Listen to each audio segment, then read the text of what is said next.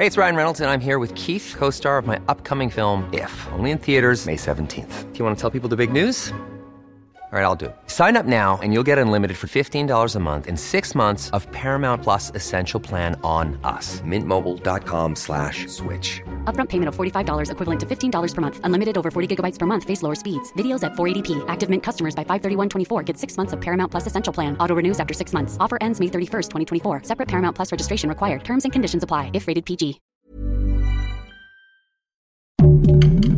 Heraldo Podcast, un lugar para tus oídos. ¿Qué se espera con el huracán Ian en Florida? Aquí te contamos lo que sabemos. Esto es Primera Plana de El Heraldo de México.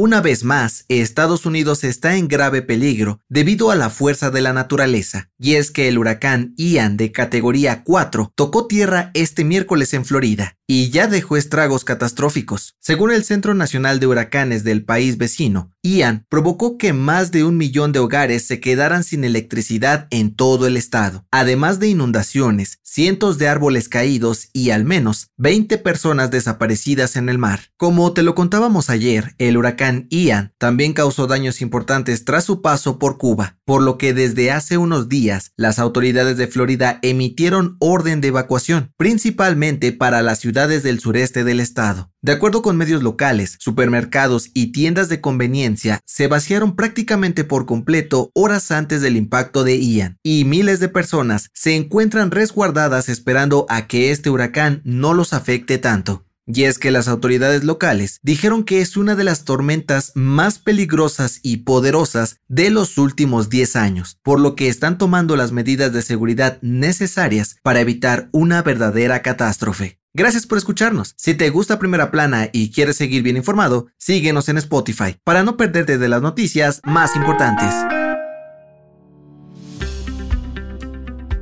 Durante la mañanera de este miércoles, el presidente López Obrador no se aguantó las ganas y señaló a al menos 30 empresas nacionales e internacionales que le deben una muy buena lana al gobierno en impuestos. Sí, según el cabecita de algodón, estos empresarios se están pasando de morosos y deben en conjunto unos 100 mil millones de pesos al SAT.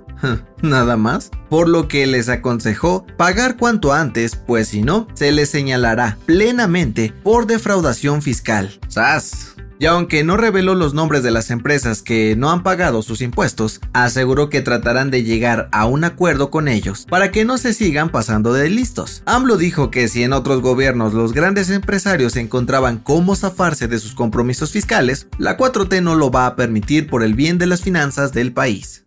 En otras noticias, la Secretaría de Salud anunció que la campaña de vacunación contra la influenza estacional comenzará el próximo lunes 3 de octubre a nivel nacional, con la cual esperan inmunizar a más de 33 millones de personas en todo el país. Que no se te pase. En noticias internacionales, la Embajada de Estados Unidos en Moscú lanzó una alerta de seguridad para que sus ciudadanos salgan lo antes posible de Rusia, debido al aumento de tensiones en la guerra con Ucrania. Las autoridades advirtieron que los vuelos comerciales son limitados, pero aún pueden salir por tierra. Y en los espectáculos, el Poder Judicial del Estado de México vinculó a un nuevo proceso a Leopoldo N., Policía Municipal de Cuautitlán Izcalli por abuso de autoridad y uso inadecuado de la fuerza contra el fallecido actor Octavio Ocaña. Esta acusación se suma a la que ya tenía por el delito de homicidio culposo. El dato que cambiará tu día.